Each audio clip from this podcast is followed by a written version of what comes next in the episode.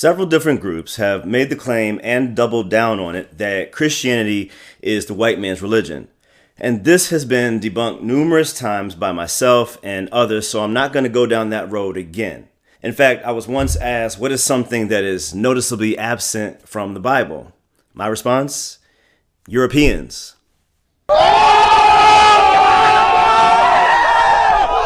Specifically Western Europe, but you get the idea. And all of that basically means is that those who claim that Christianity is a white man's religion are making a historically and factually ridiculous claim. Christianity was indigenous in Africa many centuries before Western Europe ever heard about Jesus. But I'll save that for another video. What I want to do here is just highlight some of the Africans present and active in the Old Testament almost like a tribute to those who have gone before us, regardless of your ethnic background. So stay tuned until the end, and happy Black History Month.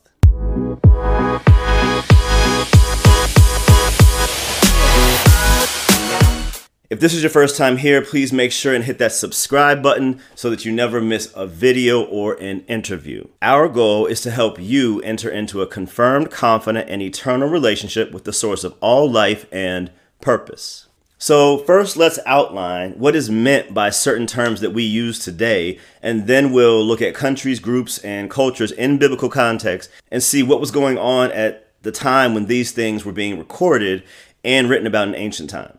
Now, it needs to be said, although for practical and societal purpose, it doesn't really matter that much, but the term Middle East is a relatively recent term. And this means that the territories that we currently refer to as the Middle East were originally part of Africa. In fact, until about 1885, the part of the region of the world currently referred to as the Middle East was considered part of Africa. Historically, most Middle Eastern countries, 13 out of 18, are part of the Arab world. The most populous countries in the region are Egypt, Iran, and Turkey, while Saudi Arabia is the largest Middle Eastern country by area. The history of the Middle East dates back to ancient times, with the geopolitical importance of the region being recognized for millennia. I'm sure everybody's well aware of that. Dictionary.com says, so, what about those three confusing phrases Far East, Middle East, and Near East? The simplest of these slippery phrases is the Far East. First recorded in 1616, the phrase Far East came into common usage in the 1800s because of British colonial expansion to Eastern Asia. The term was used to describe all British colonies east of India. Today, it still refers to China, Japan, and other countries on the eastern rim of Asia, but its use has declined steadily in the latter 20th century. First used in 1856, the term Near East was defined specifically against Far East and referred to the region in Asia that's west of India. Today, the region of the Near East is imprecise and overlaps with the Middle East. It typically refers to Southwest Asia, particularly Turkey, Lebanon, Syria, Iraq, Israel, Jordan, Saudi Arabia, and other nations of the Arabian Peninsula. It is not as commonly used as Middle East. So, where is the Middle East? Well, it depends on who you ask. The phrase Middle East was first used in 1876 as a synonym for Mesopotamia, which literally meant between rivers in ancient Greek, specifically between the Tigris and Euphrates in modern day Iraq. Over time, it has come to describe the region stretching from Egypt and Sudan and Africa to Turkey in the north to Iran. Oddly, in Asia, what we call the Middle East is called Western Asia. If you look at a map, that makes sense. Also, it might be helpful to know some of the customs that even we owe a debt of gratitude to for coming out of Africa, not because they're African in their origin specifically, but that's just the nature of where they came from. In the New Manners and Customs of the Bible, James Freeman writes, in reference to Moses' ark in Exodus 2 and 3. The Hebrew word translated ark in the King James Version is better translated basket. The word is the same for both. Also, the KJV bulrushes were actually papyrus plants. Moses' basket was made of the leaf of the papyrus, which is a reedy plant that in those days grew plentifully on the banks of the Nile, and which was used by the Egyptians for making garments, shoes, cords, baskets, boats, sails, and a variety of other things. The roots were dried and used for fuel. The pith of the stem was boiled and eaten, but it was used mainly in making papyrus paper. The inside bark was cut into strips, which were sewn together and dried in the sun, forming the papyrus used for writing. Papyrus grows today in Egypt and Ethiopia in the Jordan River Valley and in Sicily. So, one of the earliest forms of paper comes out of this region in Egypt. So, with the background info out of the way, some of you all may be watching this and thinking, why does it even matter if there were Africans in the Bible or in the Old Testament? The fact that there were Africans or darker skinned people is not the point here. This isn't an attempt to rewrite history. However, the goal is to get history, Bible or otherwise, correct. Accuracy is the goal here. For some, it is known, as it should be, that there were certainly many Africans in the Bible, both named and assumed, but this truth was not always taught or professed. In an article entitled Evidence of Black Africans in the Bible, Dr. Dan Rogers writes Scholars, particularly in 19th century Germany, said that even if Cush were black in color, he must be regarded as a Caucasoid black. Why? Because in their view, Negroes were not within the purview of the writers of the Bible. Even some modern biblical scholars hold this view. For example, Martin Noth, considered to be one of the most respected Old Testament scholars of all time, states on page 263 of his book, The Old Testament World, that the biblical writers knew nothing of any Negro people. Now, the historical empire and area of Kush is actually in the territory we currently know as Sudan, but the Kush territory at one time encompassed portions of Ethiopia and Egypt as well. The center city was in Napata, which was a city of ancient Kush at the fourth cataract of the Nile. It's located approximately 1.5 kilometers from the right side of the Nile River at the side of modern Karima, Sudan. Either way, the territory is on the continent of Africa.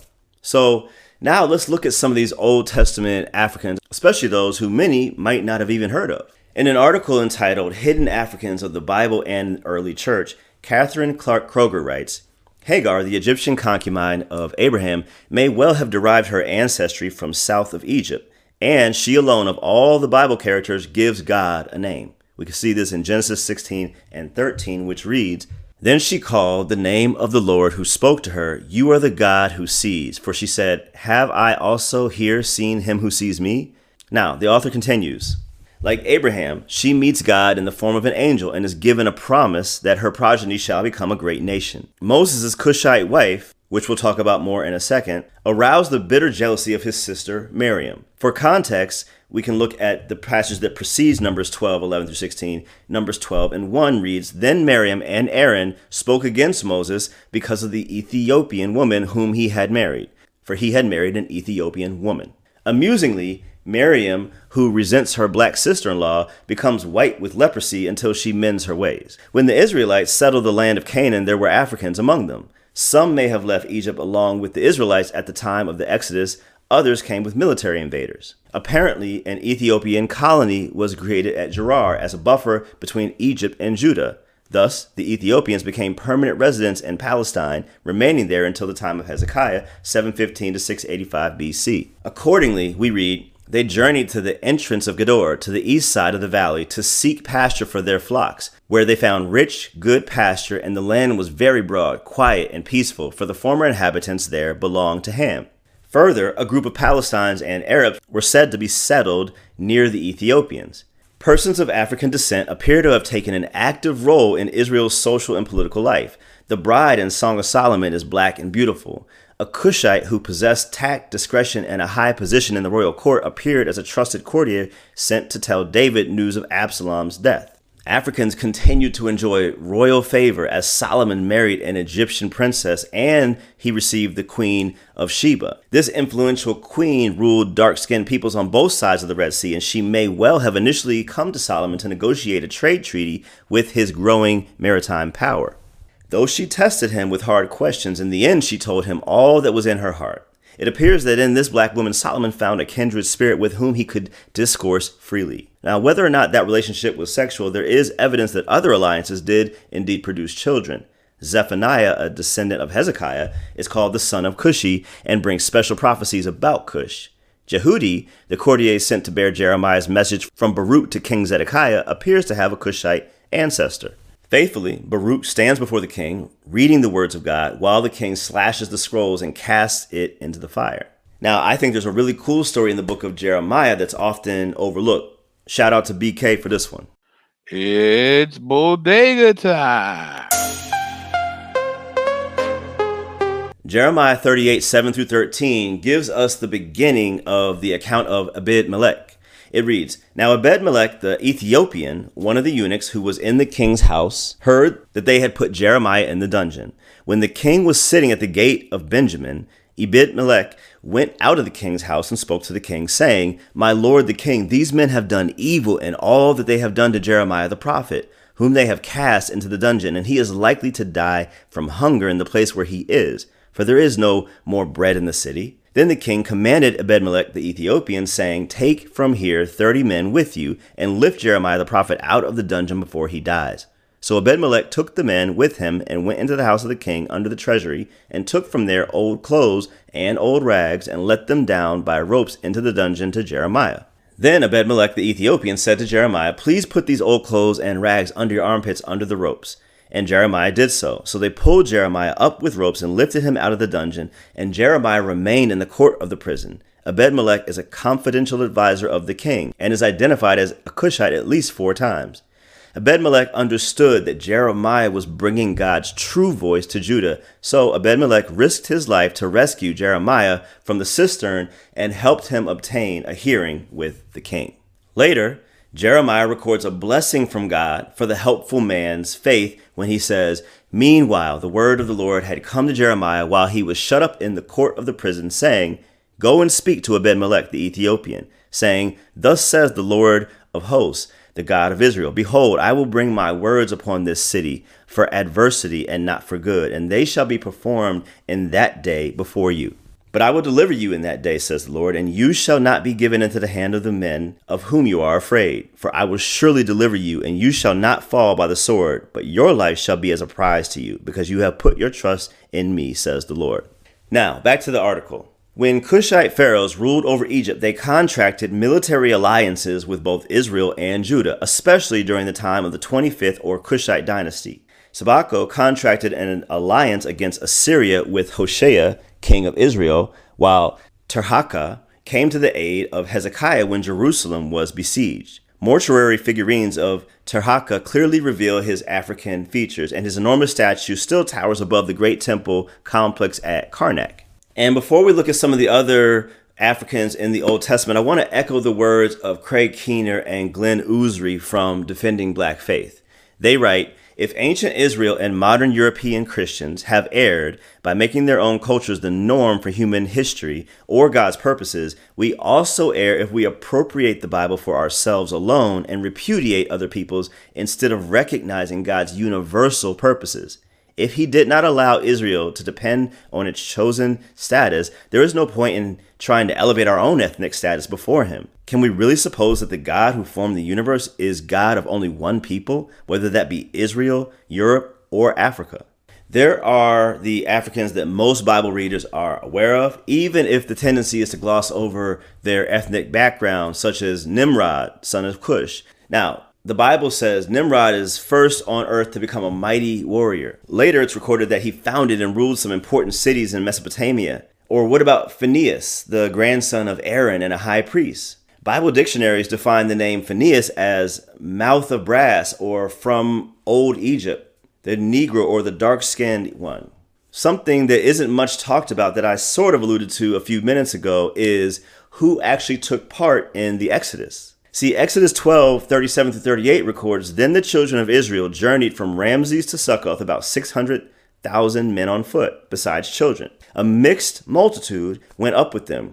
Now, this implies that the mixed multitude is composed of different people who fall within the primary multitude here, which are the Israelites. So, for all those that want to say that they were all Israelites and then pin salvation on proving or aligning with a Hebraic lineage, stop it. The passage continues also and flocks and herds and a great deal of livestock. And they baked unleavened cakes of the dough which they had brought out of Egypt, for it was not leavened, because they were driven out of Egypt and could not wait, nor had they prepared provisions for themselves. Now, David Guzik writes, Not all of the 600,000 were Israelites. Many Egyptians and perhaps other foreigners went with them, because the God of Israel demonstrated that he was more powerful than the gods of the Egyptians. The other reason that is important that we are clear about Africa is because misperceptions and misrepresentations have been damaging in the past. A misunderstanding of Jeremiah 13:23 which reads, "Can the Ethiopian change his skin or the leopard his spots?" then may you also do good who are accustomed to do evil. It can lead to a mistreatment and has led to a mistreatment of Africans and or their descendants. Bad thinking almost always leads to bad actions. Adamo notes, all the above translations are virtually the same in reference to the passage in Jeremiah. What is very unfortunate is that the two major translations in the two major Nigerian languages, Yoruba and Igbo, follow the English translation verbatim, giving the impression that there is deep prejudice against black people. And so, this is an example of the degree to which such translations have misled the world. The temptation is for one to interpret it as such as some Western exegetes who have a deep prejudice against black African people will normally interpret it. We also have repeated instances where God's people sought refuge from danger or famine in Egypt, which is in Africa. So Abraham went to Egypt during a famine to prevent starvation. We see this in Genesis 12. There was a famine in the story of Joseph that brought his uh, family reunion to bear. There was a, a man named Hadad who was an Edomite prince, and the account is recorded in 1 Kings 11 14 through 22. It reads in part Now the Lord raised up an adversary against Solomon, Hadad the Edomite he was a descendant of the king of Edom. For it happened when David was in Edom, and Joab, the commander of the army, had gone up to bury the slain after he had killed every male in Edom, because for six months Joab remained there with all Israel until he had cut down every male in Edom. That Hadad fled to go to Egypt, he and certain Edomites of his father's servants with him. Hadad was still a little child. Then they arose from Midian and came to Paran, and they took men with them from Paran and came to Egypt to Pharaoh, king of Egypt, who gave him a house, apportioned food for him, and gave him land. And Hadad found great favor in the sight of Pharaoh, so that he gave him as wife the sister of his own wife, that is, the sister of Queen Tahpenes. Then the sister of Tahpenes bore him Genubath, his son, whom Tahpenes weaned in Pharaoh's house. And Genubath was in Pharaoh's household among the sons of Pharaoh. So when Hadad heard in Egypt that David rested with his fathers and that Joab, the commander of the army, was dead, Hadad said to Pharaoh, let me depart, that I may go to my own country. Then Pharaoh said to him, But what have you lacked with me, that suddenly you seek to go to your own country? So he answered, Nothing, but do let me go anyway. Listen, he just wanted to go back home. At the end of his essay, Adamo captures why it matters that we get it right concerning Africa and thereby Africans. He writes, Finally, it relieves Africans from the inferiority complex that has been imposed upon them by the Euro American slave masters. For example, in the days of slavery in America, when the question of converting African slaves to Christianity arose, it was resolved that there was no need because they were less than human beings and therefore lacked souls to convert. If the slave owners had been aware of the role of Africa and Africans in the Bible, perhaps they would have not been treated as slaves perhaps the dignity of Africans and all humankind would have been recognized if the Bible had been searched and interpreted without bias against Africa or Africans. So, in closing, Africa, Africans matter to God, just like Europeans, just like Asians, just like South Americans, just like Australians, just like people of every nation, tribe, and tongue.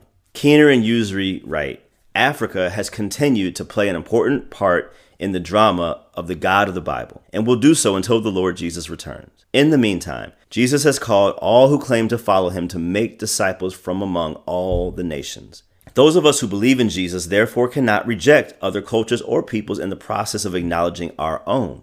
Christians affirm that Christian faith did not simply evolve from African, Asian, Western, or any other culture.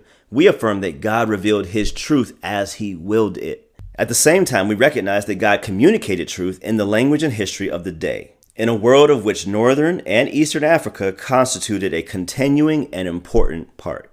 Well, I hope you enjoyed this brief look at some of the Africans that the Lord chose to use in his plan of redemption and kingdom advancement. God has never and will never just use one group of people for his plans and or to advance his kingdom in the earth. Thank God that he is a gracious, loving, and culturally inclusive father. But I'd love to hear your thoughts in the comments of maybe some things you learned about some Africans in the Bible that you didn't previously know, or just what are your thoughts on how the gospel has unfolded in God's way and God's plan over the history of the earth and over the entirety of the globe. Until next time, peace.